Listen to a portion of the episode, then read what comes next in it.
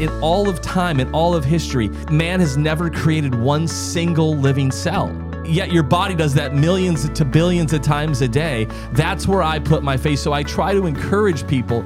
I want them to know that, listen, that there's a doctor 24 7 on the clock making chemicals, making hormones, detoxing you. So, yeah, compared to the smartest person you know or the greatest doctor you think. I'm just saying that level of intelligence is laughable compared to the wisdom that is in you right now, animating you so you can even hear me say this. If I can help you understand the magnificence of the body that God gave you, your fear of disease drops significantly. Your fear of a fever drops significantly because you realize that you're designed to heal. So I'm Dr. Ben Rall. Welcome to Designed to Heal. Hello, everybody, and welcome to today's episode of Design to Heal. We have a very special show for you. Um, our guest today is, um, I want to say he needs no introduction, but in some ways he needs an introduction uh, because he comes to us from from Germany, and he's really been making a lot of um, he- headway in America with some of it, with his most recent book. Although he's been doing incredible work and, and scientific work and studies and in health and Alzheimer's and, and flu and um, just performance. It's been fascinating. We've been having a conversation here off air, and I just the more I learn about Dr. Michael Nehls, the, the, the more amazed I am. And so you are going to love this episode. I'm going to warn you.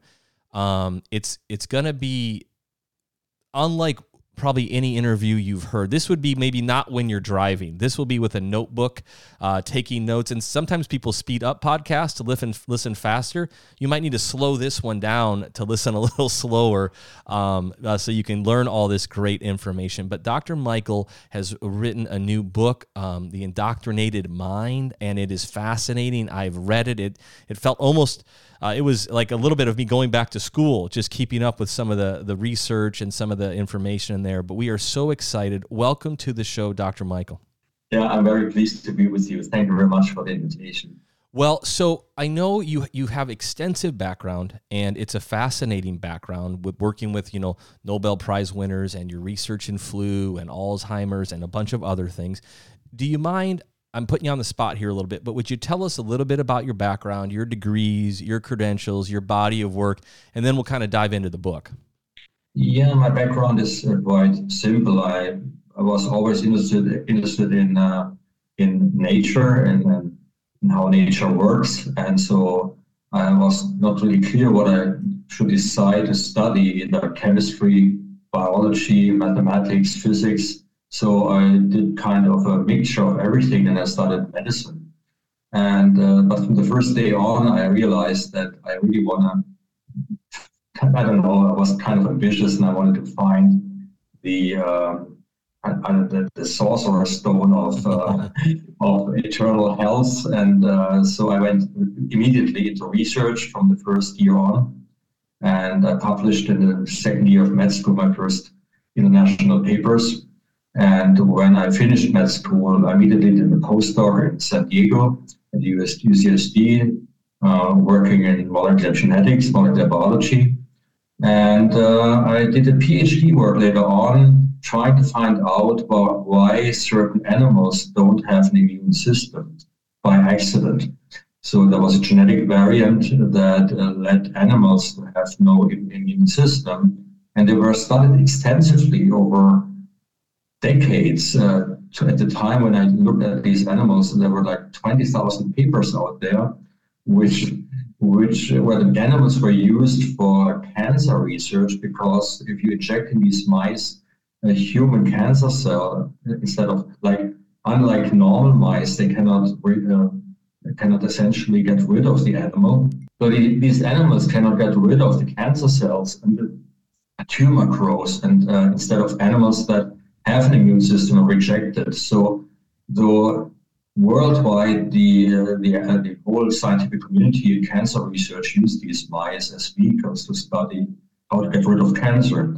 Uh, and but there was no paper out there at the time which actually explained why these animals have no immune system. And that was the research I did, and the discovery was quite amazing. So that the uh, American Society of uh, Immunology actually called my result, A Pillar of Immunology. I published it in Nature and Science uh, that I the discovery of a, of a genetic uh, regulator that regulates how our adaptive immune system works so that we can actually respond, for example, to, to viruses like SARS-CoV-2 in an adaptive way and, and be protected. So we have this we have this regulator. We are healthy, and so uh, of course I realized very quickly in 2020, for example, that uh, we should just uh, yeah give our immune system a chance to actually efficiently react to a, a new threat, and uh, and we are certainly designed to heal and uh, to respond efficiently to viruses. Doctor, that was my immunological background. So then, then I continue with my research. Oh, do you want to ask a question? Please well, eh, well, just because it's fascinating to me, and and maybe I'm maybe I'm biased or maybe I'm I'm stereotyping here, but it hmm. often seems with with scientists and with your you know just kind of the formal medical training, right? You get down this path. I don't know if the right term is scientism, but you just get your bias, right? It's almost this to me, doc, it's ego where we almost think um, it's it's oftentimes I don't find people with the balance that you have with an appreciation for the natural design, right? Just nature or whatever word you want to call it, right? This divine mm-hmm. design, this incredible, intricate human body that we have, or animals have, right? And then it seems like it, it just always goes down this, you know, pharmaceutical route or how are we going to manipulate it? And very quickly, people in your position, it seems like, downplay the um, just the basics, right? The basics of mm-hmm. physiology. You know, good nutrition, good sleep, um, lifestyle. You know, again, whatever kind of term you want to call it, want to call it. So, is there a? you said you're always interested in nature and interested in you know animals. Like, is there is there a little more to that story? I'm just curious. I mean, did you grow up on a farm? Did you? I mean, if you you know, what's your background in that? Have you you just appreciate that? Are you a holistic kind of person? I mean, you know, you don't you, know, what's your just do you have a perspective on that? Well, to be perfectly honest, I was really indoctrinated by in med school that diseases like Alzheimer's, diseases like diabetes, diseases like uh, uh, yeah, I don't know, arter- arteriosclerosis, right. which end up in, in, a heart attack or a stroke, or even cancer, uh, Alzheimer's, all these diseases are kind of given. There's, they, they are natural in a way, uh, we have no choice. Our genes are essentially uh, not working right, uh, not correctly, and only pharmaceutical industry can help us. Yeah. So, for example, there was a, I, I, I know all the key Alzheimer's researchers in the world, and uh, and for example, I met one guy, and actually he said, uh, even officially, then in, in, in large newspapers, if you want to prevent Alzheimer's, you actually either have to select the right parents or die quickly or early. yeah. Wow. So um, and and and I actually started to believe that in the beginning because that's what I was taught. Okay. And uh, and uh, to be perfectly honest, I didn't expect. Uh, there was no. I had no knowledge about alternatives. Okay. And it was really an awakening that uh, led me to the on, on the right path. It was a really a personal awakening that actually changed everything for me. So I did actually research. I did very well. I mean, I published lots of papers with uh, uh, with other famous researchers. Uh, we did a lot of great discoveries. It was really exciting research. But uh, and I was even uh, running a, as, a C, as a chief science officer and CEO of a biotech company in Munich, Germany. Uh, just finding out how genes work, finding out where is the the the um, fountain of youth, so to speak. I really hope to discover it in in, a, in, a, in, certain genes in our genome that if we manipulate it, we have eternal health. Hmm. I really believed that for a time. And uh, while doing that, it was strenuous work. I became obese. Hmm. I, uh, I was really unhealthy. I lived an unhealthy lifestyle. I traveled a lot. I was in the US every two weeks in a European city essentially every other day. Uh, I uh, I slept bad. I ate bad. I you were you were doing an experiment. Uh, you you didn't even know it. Yeah, I actually hope that we find this this this um, magic bullet in the genome somewhere before I die. I was hmm. really uh, hoping that we have a fast track to that. And then I realized after a few years uh, doing that that I'm I'm not in a good shape anymore. I'm in really bad shape. And I called my wife from a from a from a business trip. I said, uh, Sabina, that's my first my name. I said, do we have to do something? I have to I have to do some more sport or something. Mm. Uh, and that was really a big big thing because then when I was like when 2021, I actually won a marathon from my hometown. So I was in good shape when I was around 20, and I was in a really bad shape when I was around 40. And uh, we bought, uh, we both actually bought the, the, weekend after we bought a bicycle, and it was really tough for me, and I was not in good shape, and it took me a few weeks to get used to bicycling, but I kept on. I changed my diet a little bit so that my training made more sense. And uh, a few months later, there was a keyman insurance, I have to say, uh, there was a keyman insurance on me from the investors in my company, uh, put on my head, so to speak, that, that if something happens to me, they have enough money to replace me. Mm. So I had to go to the doctor regularly every year. And I went to the doctor and he looked at my new data and my blood uh, measurements and everything. And after a few months of bicycling and, and changing my eating habits, and uh, he looked at me and said, Michael, did you fall into a, fountain of youth? what, what did you do? He couldn't believe what, what, what change he observed in my measurements, in the blood, blood uh, analysis and all the data. And when he asked this question, this question was really changing everything. Hmm. Because what I was trying to find for 20 years, I found by just changing my lifestyle. So, so and that was so, so amazing that I questioned everything about what I was doing from that point on. So, Doc, I mean, this is this is, I mean, super fascinating to me, right? Because you're you're a living example. And listen, we all know that there is value in in the work you've done and your right your back work and the body of work but that doesn't mean that we throw the metaphorical baby out with the bathwater that the things we've done for a thousand you know eating and you know drinking clean water and getting rest like these things are never going to be outdated right and and there's no biohack in my opinion that we that we even need to find to to try to short circuit those things let's let's just use common sense, right? We need sunlight. We'll always need sunlight. It's good for us. It'll be good for us, that type of stuff. And so but I think it's just I don't know, Doc. You're you're unique in that this was an epiphany for you, right? Um, you, my epiphany was when I was in my training.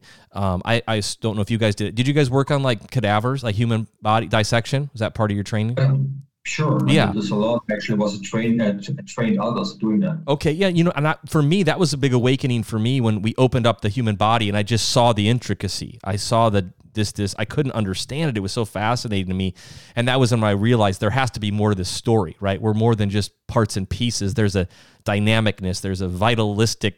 You know, we're more than just a machine, obviously. But so so this happens to you. I have to imagine it's amazing. You're happy. You're feeling better.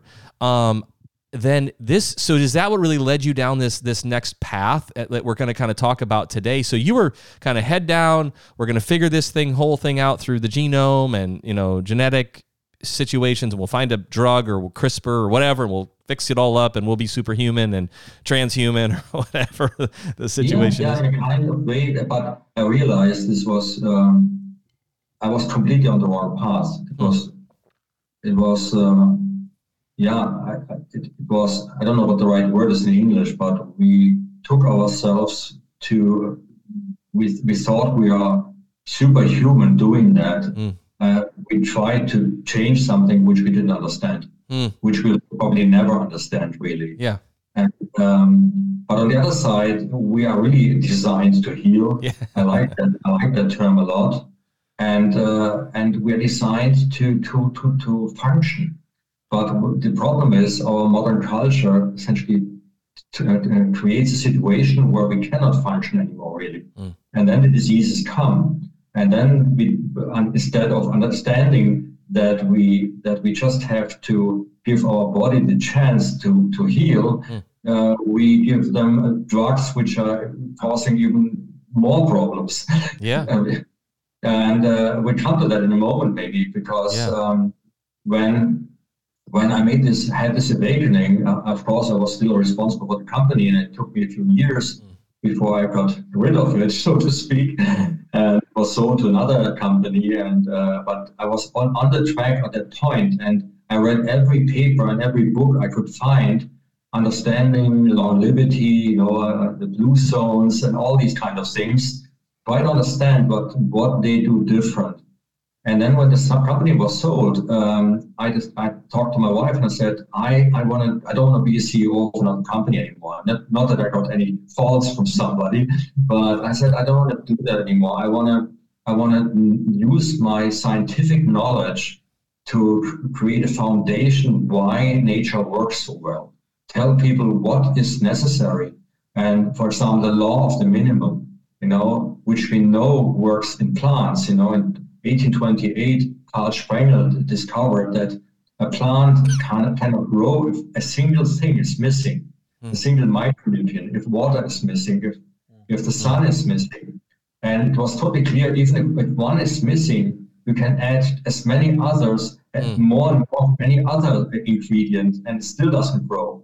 So if a plant needs water, it, it doesn't help if you give it more nitrogen or phosphate uh, it will suffer and it, it, will get a disease, and then you can give the chemicals against the disease, but this, the plant will still die. So nobody who has a plant would not just water the plant. But if you, for example, get a depression because you have a lack of vitamin D, then the doctor doesn't check vitamin D. What it does, it gives you an antidepressant. So it does something that a person yeah. who has plants in a, in a pot would never do. And, and so I realized that medicine is completely on the wrong track.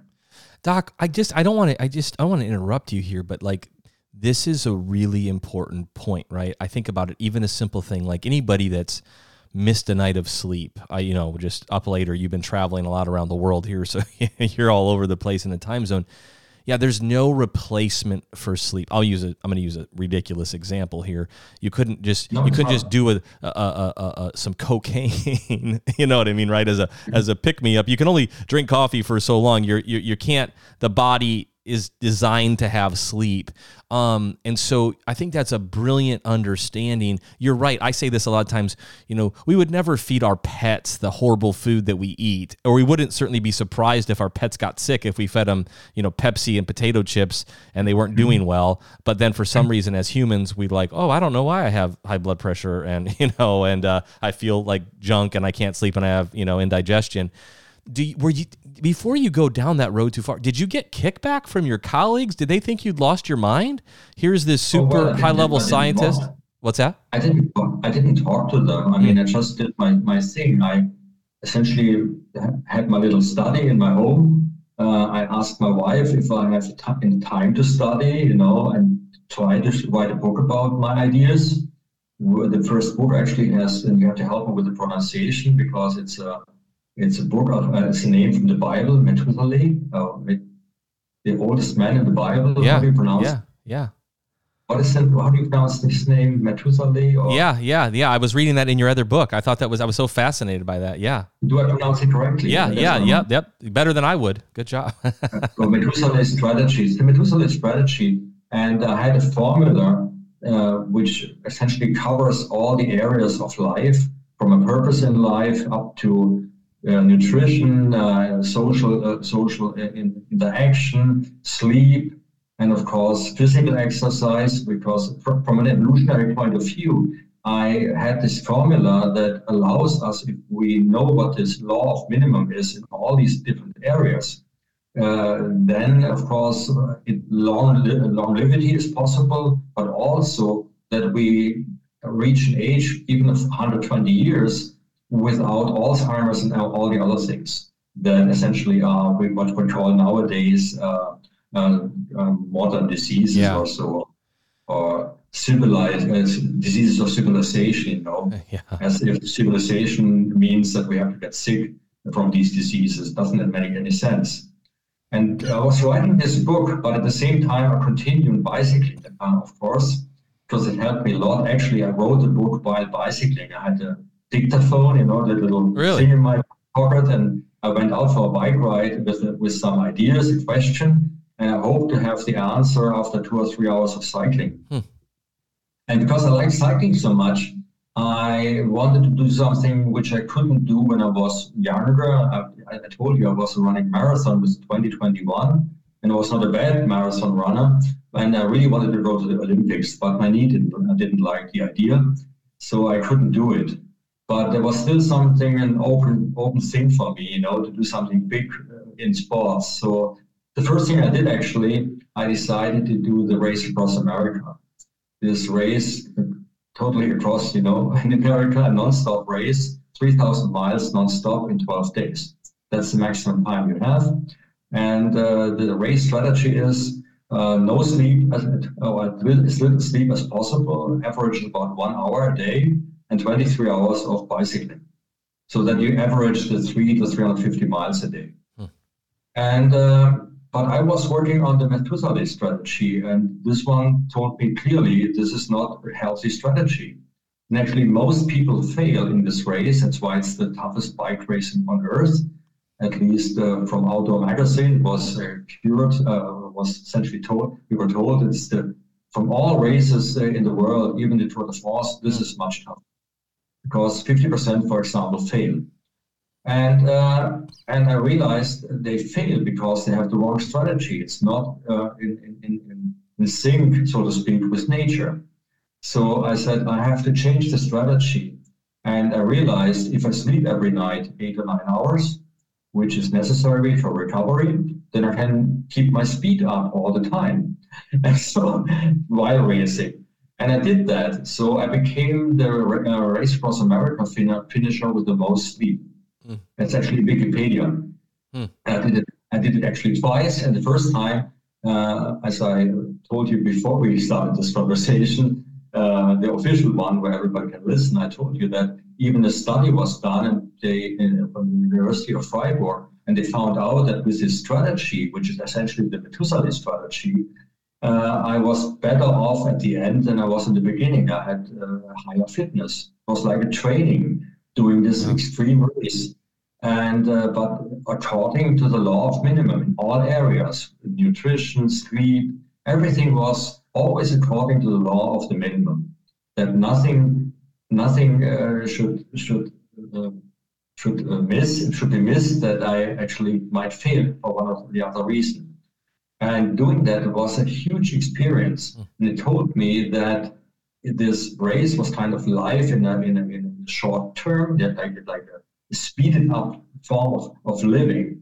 Every day, kind of a decade of life, and if you do it wrong first mm. two, two or three days, you never reach the, uh, the end, and you are and did not finish. It means you die early, kind of, you know.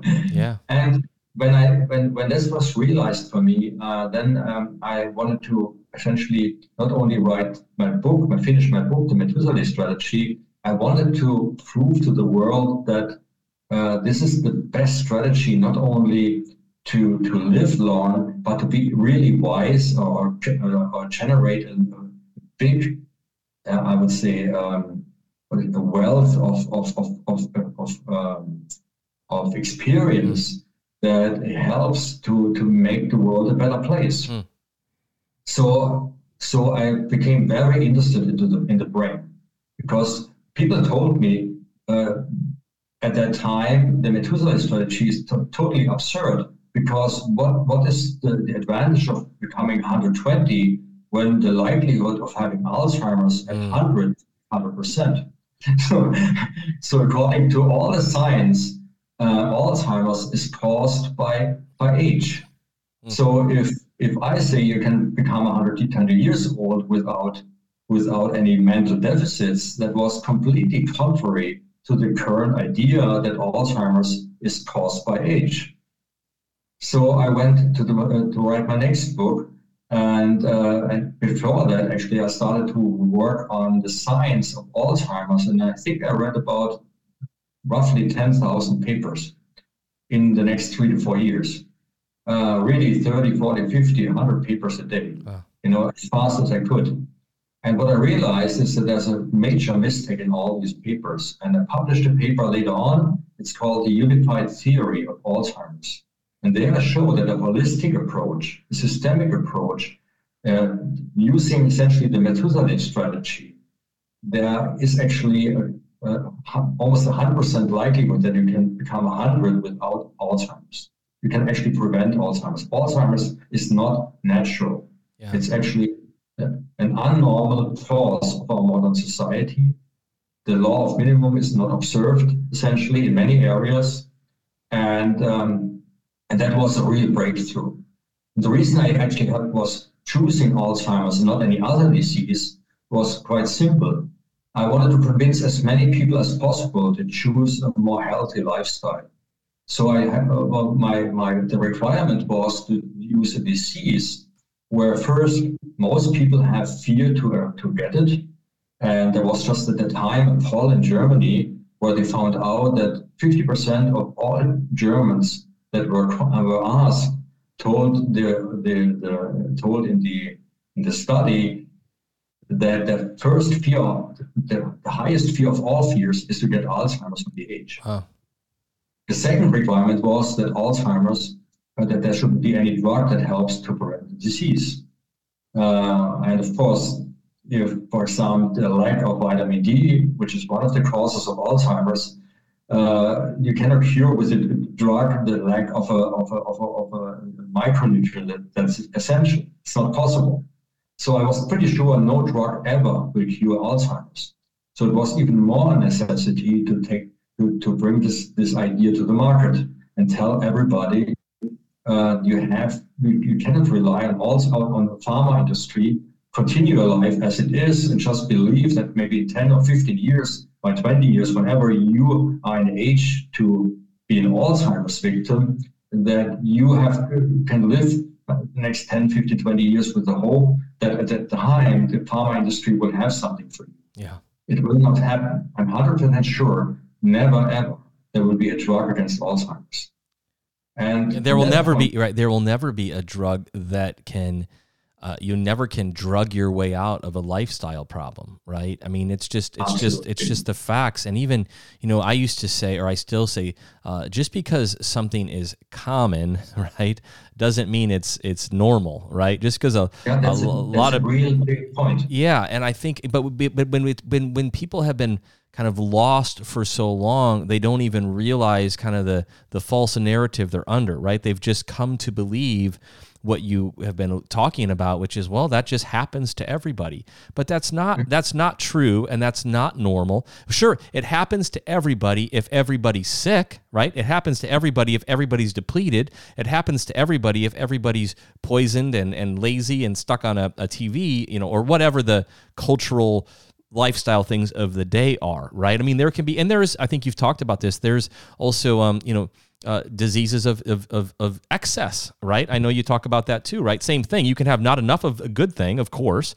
and too much of something. And we, I think we all understand that, right? I remember I when I was in Africa one time, Doc, and uh, the we were with working with a group, kind of a missionary thing, and they said, um, they said, you know, in America, this is what they said. They said, in America, you know, you die of diseases of excess, is what he said, right? He said, mm-hmm. here we're dying of diseases of insufficiency, right? We're starving mm-hmm. to death or whatever the scenario was.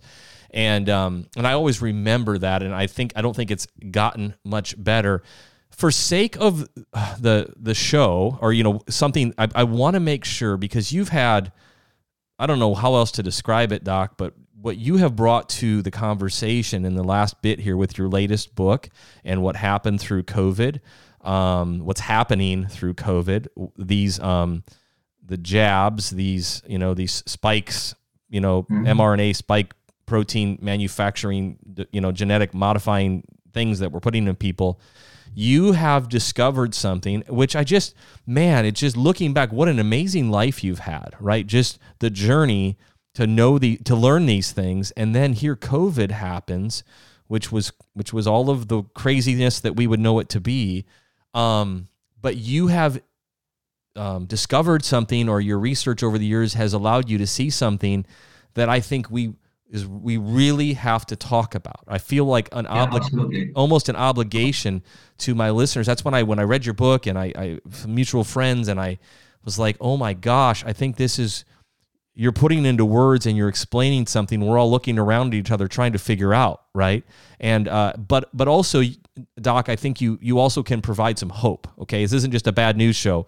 Um, no absolutely not. Do you mind telling us? Yeah go ahead yeah the reason i talked about alzheimer's so much is because it was really the key for me to understand what's going on so if you understood that alzheimer's is essentially preventable that it's not normal uh, and that is normal, but it's not natural, then you have to ask a question how does the mind or the brain prevent Alzheimer's? It's quite simple.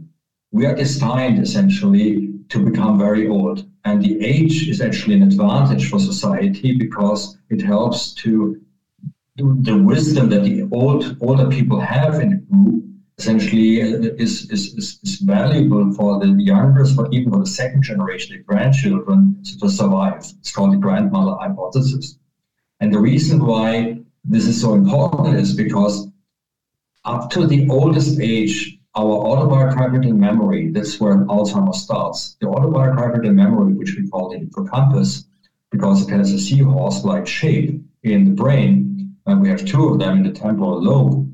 This, this hippocampus has the ability to produce new nerve cells every day.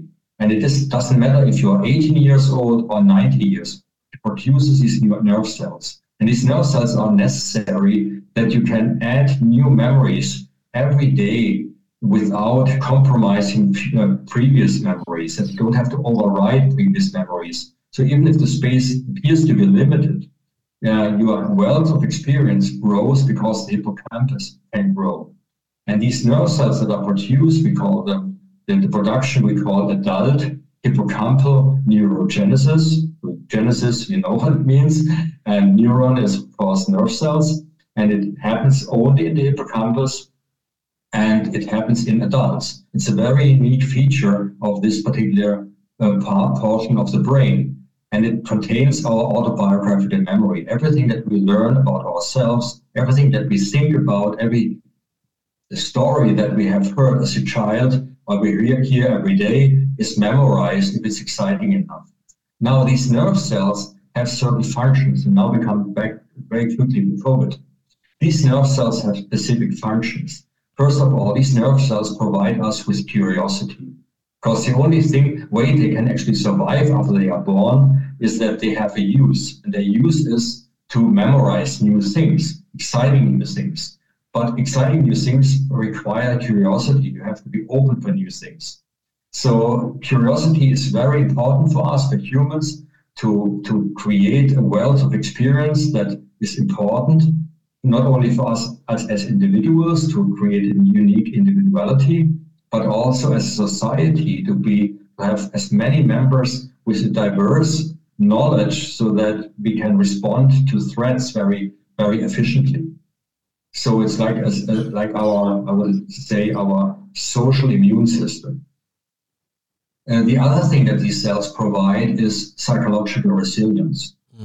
So the more cells are produced, the higher our psychological resilience. The contrary, if no cells are produced, resilience is down and depression rates rise. So the level of depression in society essentially reflects the quality of the production of new nerve cells in the hippocampus. So if the depression rates are high, we have uh, very low production of these nerve cells, low curiosity in the, in, in, the, in the society and in the individual. The third very important feature of these cells, and I'm just finished a paper I'm going hopefully to publish, if it's peer reviewed, and hopefully it's getting published in Frontiers of Psychology, is that these nerve cells provide the mental energy to think. Because if these nerve cells are not produced, we have a difficulty to memorize our own thoughts.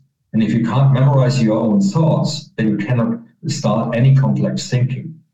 So the mixture or the combination of these functionalities, meaning curiosity, meaning uh, a high level of psychological resilience, meaning mental energy to think, and fourth, the, having contact or being able to memorize and retrieve old memories. This, these four features together, these four features together, I call the mental immune system of humans. Now, Doc, and, do you to, to be? I'm just curious. Then all the things that we talked about before, just I want I just want to see make sure our listeners are tracking on this. Fascinating. I love this idea of, of just this you know mental immune system. If there was ever a time to keep out kind of a, a mind virus, I'm doing air quotes, right? Uh, that mm-hmm. would be the mm-hmm. time. Um, and on all the things we talked about previously, these healthy lifestyle things, right? Sleep, uh, socialization, interacting, loving each, you know, being with each other, uh, exercise, nutrition. These mm-hmm. things, because we're going to talk about some things that that destroy it, right? And and and and the COVID and things like this. But but those things help that happen, right? That those things are yeah, absolutely. We were already in summer 2019, months before COVID happened we had the highest level of depression rates worldwide. And we also had uh, essentially the highest rates of Alzheimer's, which is a consequence of uh, depressed neurogenesis. So if you have the neurogenesis not working for, let's say, a few decades, sure. then Alzheimer happens. So Alzheimer is just a, a function of age because it ta- takes decades for the hippocampus not to grow but to shrink. So you have to imagine the normal, the, not I have yeah. to use not the correct words. The natural cause of hippocampal development is to grow over our whole life, one, two, three percent a year in volume. But then the normal cause in our society is a shrinkage rate of 1.4 percent per year. So the hippocampus is shrinking, and that's why Alzheimer's and depression become normal, norm, become a normal. But the natural would be no depression, no Alzheimer's, and a growing hippocampus and wisdom with old age. That would be the natural cause of how we are designed. And maybe this is an oversimplification, Doc, but as I listen to you say, because I just I think for some people they gotta they gotta re rethink about this why would the hippocampus, you know, when we've been told, I remember being a kid and my parents telling me, you know, I mean, you know, I was a boxer, I was a boxer, that was my sport. So the, the, the story always was right. Just don't get hit in the head too much. Cause I'll, you know, I, I won't, I won't be very smart, but there's a part of the brain we're talking about here, the hippocampus. And because of what it does with its autobiographical memories in on our life, that is going to continue to grow because we're having new memories every day. We're having new experiences every day. And in order for that to, to, to, to remember those things, right, it's going to have to create new nerve, nerve tissue, new nerve cells. And so I, I just our listeners to think about what your what Doc is saying here.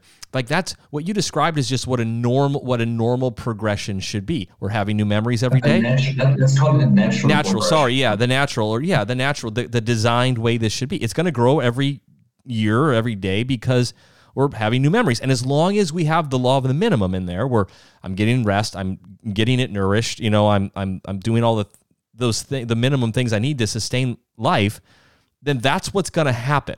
Now, if I stop those things, either intentionally, uh, living on the couch and staring at a screen all day and living on junk food, well, then yeah, I'm gonna. A lot of things are gonna happen, from my hippocampus to my own muscle to my, you know what I mean, like my body fat and all that stuff. And then on the other side of it, though, if I am doing those things, uh, and then the other thing, though, is, and I think this is what we're going to start talking about, which is, but there's been some things that can be done to us outside of we didn't realize, right? i.e., a COVID jab or lockdowns or some of these mm-hmm. other things that have these implications. Now, you may never have thought about it as as affecting your hippocampus, right? You know, you're not a if you're not a brain scientist, you did it. It may be the first time you've heard that term before. So will you tell us? Okay, so just continue. I just wanted to kind of pause this there, talk through that a little bit, and then if there's anything you want to add, but then take it from there. No, that's, that's perfect. It's, it's good that you reflect on that because it's a lot of information. It's good to reflect uh, and hear the new words. I'm challenging so my I'm hippocampus so I can be smarter tomorrow. I'm very happy. Yeah, we're, checking if you remember everything I was telling. this was really good. Thank you very much. No, the point is now we have the highest rate of depression and uh, Alzheimer's was uh, like the third highest, uh, number three of death causes of death in Europe, and I think even in the Americas. So the hippocampus was not doing well, well anymore. And we know that from big studies that the shrinkage rate from adulthood onwards is like 1.4%, meaning that even children probably have not have not a hippocampus uh, at the end of their of their of their um, uh, what is the right word, when they grow up. Oh, uh, maturity or or yeah, yeah exactly. Uh, that they didn't, don't live up to their uh, natural potential. Mm-hmm. That they actually have a hippocampus that has not the size and the volume and the capacity that it should have if they have grown up in a natural way. So that's already all bad. So and then of course we have COVID coming along. And then I see all these measurements, you know, unsocial distancing, the worst you can do to people because we are social beings. Just give you a feeling for what it does uh, physically, uh, physiologically. So if we are in contact with people, we look into each other's eyes, we have maybe a body that touches one, one another, then a hormone is produced which is called oxytocin. Oxytocin is not only good for bonding, or actually does help bonding between between people. It's important for the bonding between the mother and the child. Mm. That's why it's released uh, when when the, the, child is born. Do they call and it the I, love hormone, Doc? Is that the one they call the love hormone? They call it the love hormone. Yes, and and oxytocin. Where does love, you know, is where is love based on? Let's put the question this way: It's based on memory. Mm. If I can't remember my loved one, then how can I love her or him or whatever? Yeah. So the point is, uh, every every connection to other people is based on memory. And so what nature does is quite simple. Oxytocin is the is the fertilizer for the hippocampus, is, is an activator, the most potent activator actually that we know, uh, that activates the production of new nerve cells in the hippocampus. Wow. Why? Because it provides a source for the memories to stick. Mm. That we remember every detail of, uh, of an encounter with another person. And uh, yeah, and bond. Amazing. So, so, the more, yeah, I mean, it makes sense. And I, again, I, I'm just, I'm not as smart as you, so I've got to put it in my terms here.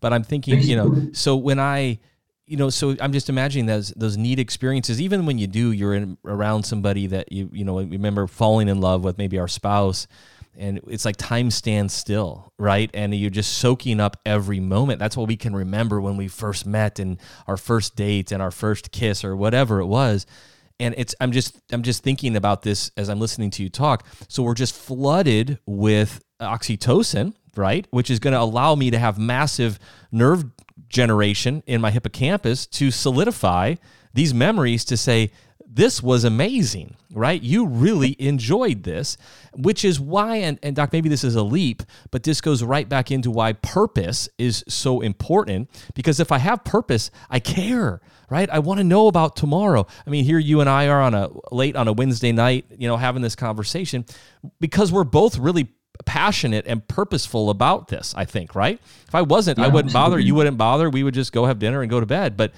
when I'm going to remember this conversation because it's engaging and it's and it's important.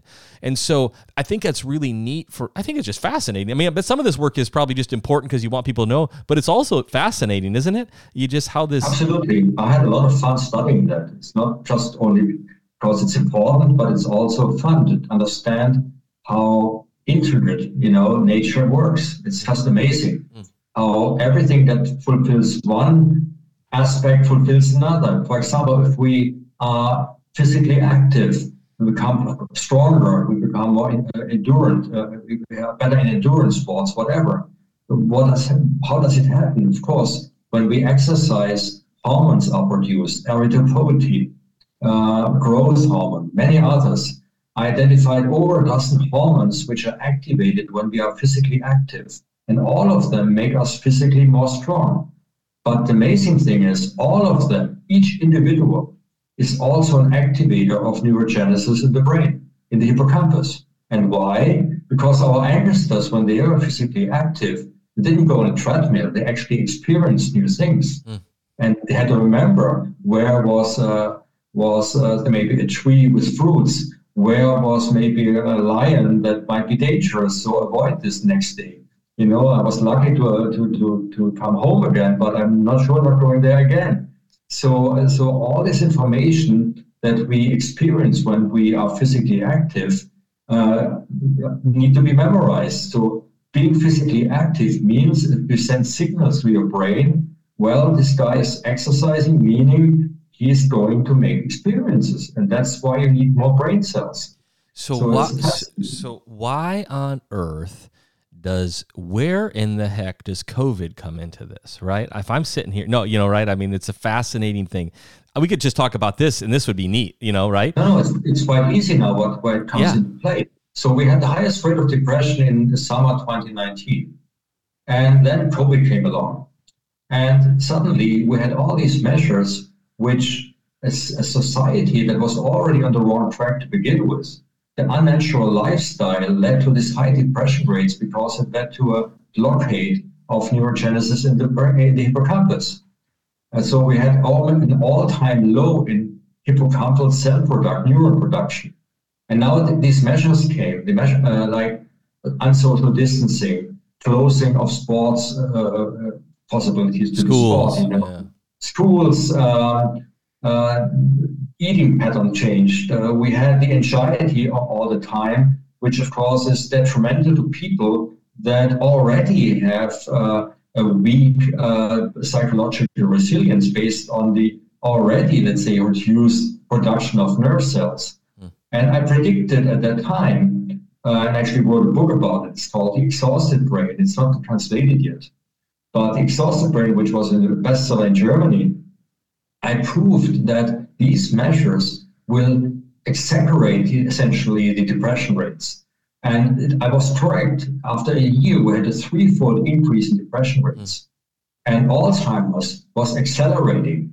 Uh, so in, in end of 21, there was an analysis of the uh, German uh, Alzheimer's Association. And they found out that from 2018 to 2021, in three years, the Alzheimer's rates in Germany increased by 31%. Of course, Germany didn't age by 31%. Right, right, yeah, right. But a clear, a, clear proof that my theory is correct. The the lifestyle that was unnatural to begin with became even more unnatural, which meaning that it accelerated uh, disease process and uh, what always what also was shown that a third of all the Alzheimer patients in 2021 were below 65 years. 100,000 new cases below 65. So it's clearly that the measurements essentially blockaded, you know, blocked, blocked essentially the production of new nerve cells in the hippocampus and accelerated the decay and the shrinkage of the hippocampus. So that so wasn't a surprise. That wasn't a surprise. I mean, knowing what you knew and what the science had showed you, and I forgive this maybe oversimplified example, but if I'm gonna, you know, if I smoke a, a, a, couple cigarettes a day, but then I decide to smoke four packs a day, right, and then I decide to drink a, you know, a, a 12 pack of beer, you know, right, and, and then not exercise, all, you know, the more negative things that we add to our life, just you know it's not going to be perfect not everybody's going to die at 36 some are going to make it to 40 and some 25 but on the on the average it's going to it's going to do what you just described right alzheimer's mm-hmm. these diseases of of of uh, an inability for the hippocampus to continue to grow and adapt and and re, you know and, and and generate new tissue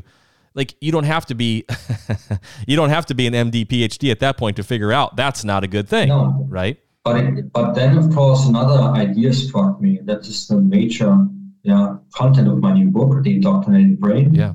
Because what happens if the hippocampus doesn't produce any new nerve cells for new memories, but you are forced to memorize all these narratives mm. because they come with a lot of emotion and everything, every narrative, every story, everything that hits you uh, with a lot of emotion. And of course, it was always the fear of you, you're getting killed by the disease or you kill somebody else by infecting them and, and so forth. If all these stories hit your brain and you have no neurons, no new neurons, right, without hippocampal neurogenesis because it's blocked by a lifestyle that's so adverse, what happens? Well, quite, quite simply, you have to override pre-existing memories. Mm.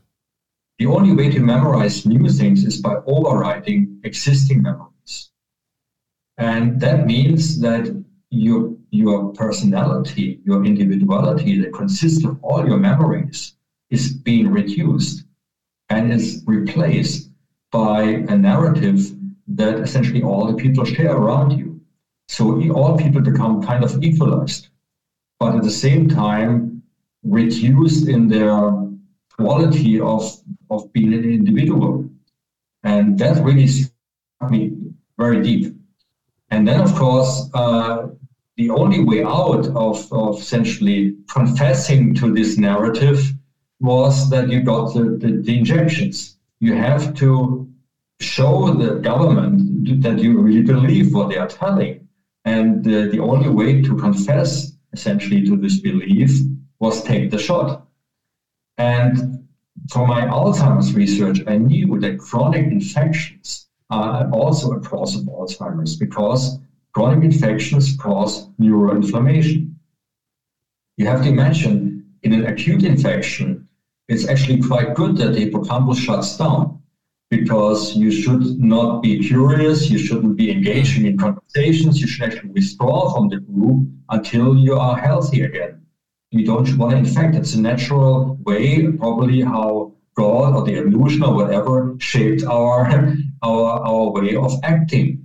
So what it means in practice is if, if you have inflammation and pro-inflammatory cytokines are produced, they shut down the production of new nerve cells in the hippocampus, which is not a problem if it's an acute infection that is over in a few days. But if you have a chronic infection, it becomes worse. It become you have a chronic dep- uh, depression of the production of these nerve cells, and that means you get a real depression and you actually develop Alzheimer's after a certain t- uh, time frame. And now the, the, the problem starts. The the modified version of the coronavirus with this uh, cleavage site inserted in the, in the spike protein leads to the production of the S1 subunit. This, this uh, outer part of the, of the spike protein is released from either the virus or from the spike protein produced by the mRNA that is injected in this, uh, what we call a vaccination program, which isn't. It's I, I call it the spiking program. So the, the, we knew already from SARS-CoV-1, which tried to make a pandemic in 2002, 2003, that the spike protein of such a coronavirus is able to activate the immune system producing these pro-inflammatory cytokines, and they shut down the production of new nerve cells in the hippocampus. So if you really want to essentially take over a society, the only thing you have to do is to chronically place spike protein into the brain, causing neuroinflammation and a complete shutdown of the mental immune system. So, so with the experience of 2000 of the SARS-CoV-1, 2002, 2003, and the papers that came out on how essentially adult hippocampal neurogenesis is blocked by the spike protein, it took another 15 years to essentially develop a virus that is very efficient of, of, of producing in the body uh, a spike protein that the, let's say, the toxic part of it, the outer part, the S1 subunit, now after inserting this cleavage site, can very efficiently uh, transverse the blood-brain barrier and enter the brain and it stays there for a long, long time. It's actually the major cause of brain fog, what we call long COVID, or what we call post-vac. But in sense, it means it's a shutdown of the production of new nerve cells of the hippocampus. It's a complete exhaustion, essentially, of the brain's mental immune system. Doc, can I can I say it back to you and see if I'm articulating it right? Please, please so please so and and maybe I'll jump around here a little bit, but I want people to understand what's happening, um, and I'll add some other things in from reading your book that I, that made sense to me. You know, some of the partly also some of the delivery methods, this mRNA technology, this this lipid nanoparticles, is what yeah. is is what's allowed. Previously, those things were used to get chemotherapy or cancer into into brain cancer patients, right? Because it's difficult to get in there by design, right? Uh, it's protective. Mm-hmm. We don't want it in there, but if we need to get in there, then sure, right? It's nice to have a delivery model to do that. Um, so that putting it in there, allowing this stuff to get into into the brain tissue, which, by the way, uh, from my understanding, Doc, we knew that this there was studies being done. It was it Japan? I mean, they were showing this showing up in brain tissue, blood tissue, you know, everywhere in the body very quickly, right after injection, and also this this spike protein, uh, the mRNA technology uh, it, it's not known how long it keeps producing spike. I mean, they and then especially if you keep getting jabbed over and over, right? Boosted, boosted, boosted, boosted. Your body's continually being told to make this spike, which is being continually crossing the blood brain barrier, which is continually reducing your hippocampus ability. And add to that the the, the other measures, right? The social issues, the fear mongering, the poor nutrition, mm-hmm. everything else, the stress. Add add that to that, and then um and then this this I'm just going to kind of say, and then this erasing of the brain a little bit that you've talked about because you have to override. And what I have experienced um, with family and friends, and I'm sure you have, is I don't know how to say it, but I probably say some version of like, what happened to my blank, right? What happened to my uncle? Where did his brain go? Like he's never yeah. like that. He never talked like that. He never acted like that. He never thought like that. He was never fearful like that you know and and and now all of a sudden it's like he's got a whole new operating system. And so i part of the reason amongst many that i wanted to have you on here is because you can start to see what's happened. Now correct me if i'm wrong.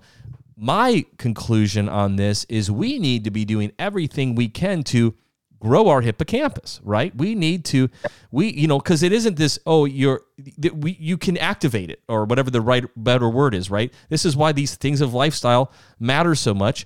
Um, so clean up anything that I said, add to it, but I mean, this is a big deal, right? And you talk about the Great Reset. We, we, you know, we hear this from the World Economic Forum, which happens to be meeting tonight, I think, as we're talking, um, planning the next whatever disease X or whatever they're calling it, with likely a pharmaceutical you know uh, approach to you know with vaccines to, to address that, and also know the pipeline, my friends that are listening to this, they want to make many more vaccines with mRNA technology, right? They want to turn the flu shot into this and they want to do, you know, hundreds of them and all this kind of stuff. Like it's really the beginning of the end if this is allowed to happen. I mean, at the risk of maybe sounding extreme here, Doc, we end up being a zombie. Our brains are are just uh, there for anybody the propaganda of the day to tell us who we are and we'll have no choice if we're not creating new nerve tissue in the hippocampus to become that. And, you know. Yeah, you, you mentioned actually two words which I would want to pick up to yeah. pick up on. One is the zombie and one is the operating system. Mm. So what the Great Reset actually means is that society will be essentially getting a new operating system of how it works. Maybe an artificial intelligence controlled, uh, yeah, society with a social storage system based on maybe climate uh, points and, sure. and health points and whatever.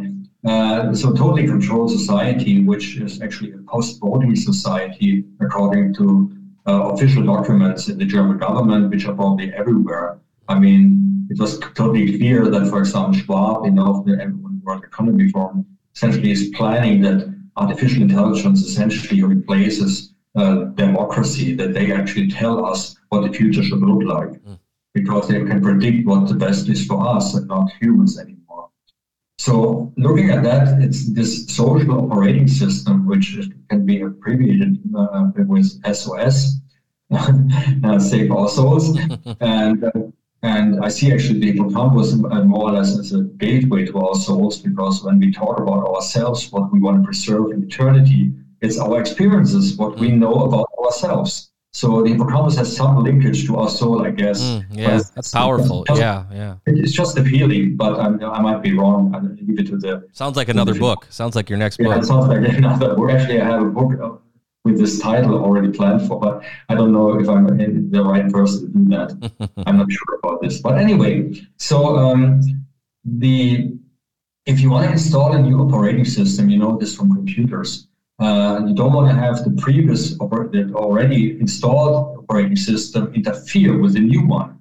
So you have to erase it. You actually have to reformat the, the hard drive. And this is exactly exactly what's happening, what I describe in my book. If you block neurogenesis in the hippocampus and you force the brain to take up all these narr- narratives, then you have then essentially you override pre-existing memories. You reformat the brain.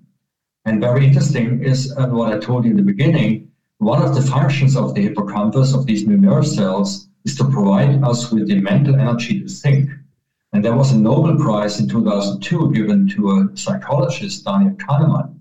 And he uh, actually showed that there is actually a mental energy that we need to think. He didn't describe what the energy is. Actually, I'm the first one who did that. Mm. And I'm just publishing a paper on that. But it is actually the, the ability of these nerve cells to, to uh, essentially memorize our thoughts. Without, without these nerve cells, we can't do that. And he called the thinking system that actually requires this mental energy system too. And the one that just essentially follows the herd, uh, the trained behaviors, the instinctive behavior, he calls system one, which doesn't need any energy. But it's also not very conscious. Mm-hmm. Conscious is system two, the one where we actually think.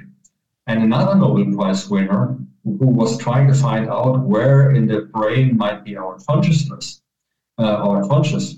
He actually um, described the system one as the zombie mode, uh, scientifically. Wow.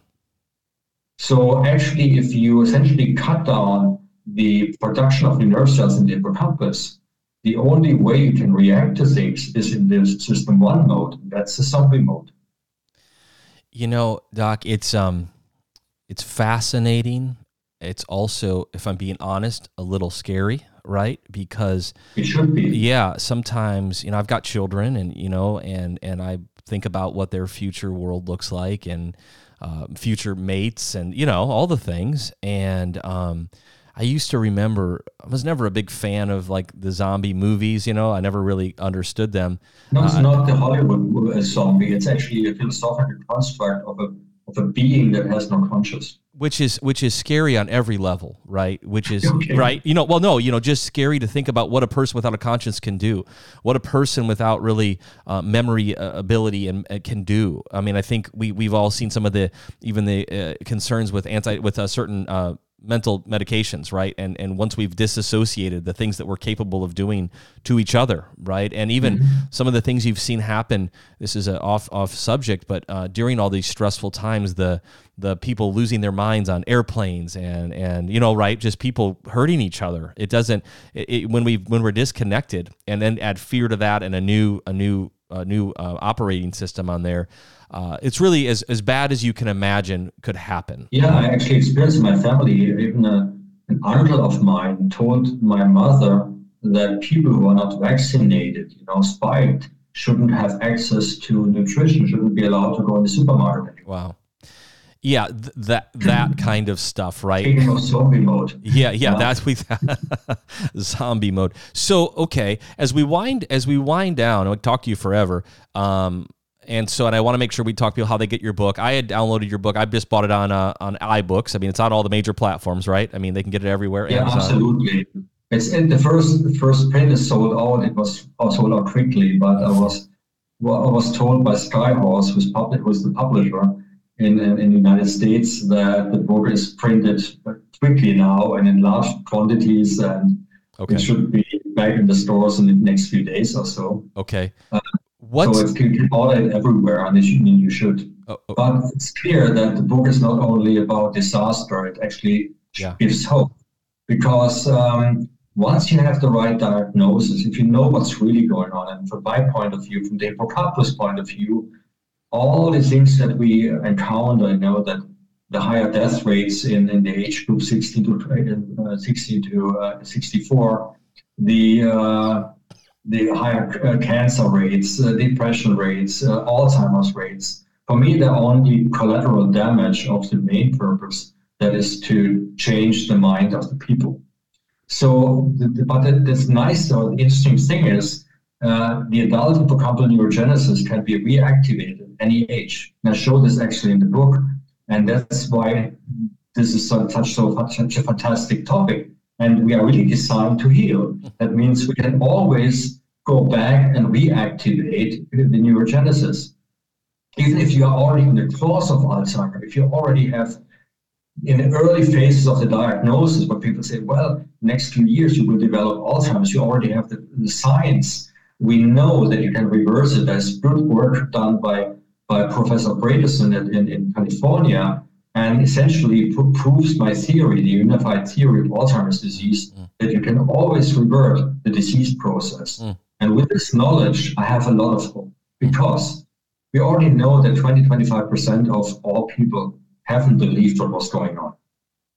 And these people have now a responsibility. Everybody who's listening to us here have a responsibility because, first of all, they wouldn't listen to us. Uh, so, folks who are listening to me, but what I'm saying right now, you all would not listen to me if you're not curious. You wouldn't listen to me and accept all these, yeah, scary stories that I'm telling what we are discussing here right now if you have not a high level of psychological resilience. And you wouldn't listen if you wouldn't have hope. Mm. And, but with this ability to think, which you have, comes the responsibility. That's actually the reason I wrote the book. I think I knew my wife was scared when I wrote the book, really scared. She lecturated the book. She actually yeah, read through the book, the German version, and helped me to publish it. But she was really scared. She couldn't read more than three or four pages and really feared for our lives because mm. what I'm telling here in my book is dangerous topic. Uh, at least she believed it's not good to tell the designers of this catastrophe what they are doing because uh, yeah, it's it it's, might be dangerous for me and my family. But I had the strong feeling that when you know what again you have a feeling what might be going on you have the responsibility to tell. And now it's up to everybody else to use this information, this diagnosis, to start the therapy. And it's not nothing a single doctor can do. We all have to be part of that. Doc, this and pardon me if this is an overstep. I'm just a personal question here, but you know, you're you're are you so you're from Germany, like born born in yes. Germany? I'm born in Germany. One of my daughters was born in the United States okay. when I was in PhD, but so we are mixed family. Okay. So kind of- um, I mean, it's it's not lost on me, uh, and I know this is a little bit of a hot button, and I, I just feel like I want to ask it though, because I'm sure you've had to think about it. It's not lost on me with what you know some of the, the history of in Germany, right, where we mm-hmm. saw people do things we never thought they would do, right, and and not Absolutely, not yeah. not that long ago, relatively speaking, no. right um, few generations. Yeah, and so it's it's it's it's heartbreaking to see the possibility of unspeakable acts happening again with with uh um, you know nefarious minds behind that, right? Um, have you thought about that as well? Do you have any? and again, I know I'm just putting you on the spot, and it's a hot topic there, but you know what, what mm-hmm. you know, something you probably never thought you'd see again happen, and certainly not even in maybe your own country. Uh, what's to your honest? Uh, yeah. in, in, in Germany in schools, this is the major topic. Mm. Holocaust and all these things, what happened in the Third Reich. Uh, we learned this ad nauseam. You know, I, I, mean, every second school year, it's part of history classes. It's part of. We learn it like that. We start to actually hate being Germans. Mm. Uh, when I see the German flag, I don't feel good. Mm based on the what we get educated in school. But what I always thought about this when I was in school is where did all these people go when that uh, like was just evil people at the time, mm. or is it, is it always possible that hmm. humans do that given the right circumstances? And to be honest, when I was not vaccinated, my family was my in inner core of the family was yeah. not vaccinated. Um, and not the, whole family, the, the larger family, 80% got vaccinated. But oh, yeah. my, my, my kids and my family around me was, was that, that was different. And, uh, and we were, we were essentially uh, kept out of the family. We had parties, birthday parties, we were not allowed to, to come. Uh, my uncle, as I mentioned already, is that we shouldn't be able, able to, to get food anymore. So I felt I had had feeling like I'm a Jew in the Third Reich. Yeah, wow, wow, wow. I really had this feeling. Of course, I didn't fear Holocaust right now, but I feared the zombies. I really feared the zombies, and actually the zombie apocalypse. I think is that the right pronunciation? Yeah, yeah, yeah. Uh, that was the title of my book mm. until I finished it. Mm. Because I really fear that the zombie mode, if that takes over, I'm just sitting here able to think, and the zombies come and they come in masses and uh, they have no conscious and no consciousness. You know, so well, You know, Doc, Doc, it's um, it's been really um, amazing to talk to you. I I, I feel bad for my wife because I'm gonna probably walk out and talk to her for another three hours about everything that we talked about here. Um, like I've said, I've sent your book to many people. I hope that um, our podcast will reach you know as many people as possible. Um, and like you said, if you do hear this and it's and you're tracking with it at all, thank God. That means you're that means it's activated, right? That means your brain is still curious. That's a good sign, right? Yeah, um, and, it, and it, it, it, has a, it, it comes with a responsibility. Yeah, we all have a social responsibility, and we shouldn't stop. We should really start acting, mm. acting up. Mm. And I see it in Germany right now. I mean, there is a change. I see the change, a, a very big change at the moment happening in Germany. In a good way. For example, uh, in a good way, you said, Doc, like in a good way, positive. In a good way, yeah. The agricultural industry. Uh, yeah, right, right, right. They get harmed at the moment by the government, and but they are not left alone. I've seen I see now so many people go on the streets and fight against the government. The government has its lowest level of of, of support ever, mm. and uh, and I believe that it's this is happening because people starting to learn what was going on the last four years. Mm-hmm. To be perfectly honest, I believe this was so traumatic the last four years that we are not going further into the future and end up in a zombie state. I actually believe that the reverse is possible, that exactly the opposite is possible, that we have a maybe a health system that deserves the name uh, of being a health system um, that will be a future for us out there that is was that is better than we were before 2020. That's a I think that's a beautiful end because um, gosh, as much I mean even though these are deep topics and they're scientific topics, they're they're at the very same time they're everything that makes us human. They're everything that makes life good and glorious and amazing and you know, wonderful and worth living, frankly, right? Uh, for the time that we have, maybe those 120 years, uh, for sure. Yeah. Do you have, Doc? So I know the book. And do you have? Do people follow you? Are you on Twitter? Um, is there any other ways to follow you that you people want to stay in touch and just keep learning from you? Yeah, um, Twitter. Um, I think it's easy. My website is maybe the best. Okay. Approach because you find a lot of interesting ideas. For example how to get rid of brain fog. I have a very easy remedy using low dose lithium. Okay. Uh, it's actually an essential trace element. Uh, speaking of the law of the minimum, we just have to accept that it's essential and then we use it. And uh, the likelihood of developing brain fog with the next infection is extremely low. And if you already have brain fog, I think it's the best thing you can do. Okay. And the science on it you can find on my website. You just go to www, of course, uh, michael-nehls, N-E-H-L-S, dot com. Well, wonderful. Doc, well, um, I, I have a feeling that a lot of people got introduced to you and uh, and especially on this kind of recent tour you're doing about the new book. And I think that it's going to be I, I, you got I know you've got a lot more in the tank, a lot of w- more work, right? I think that you you see you have a, a through line, a sight line that's really important that not a lot of people are, have seen right? And you have this this wisdom.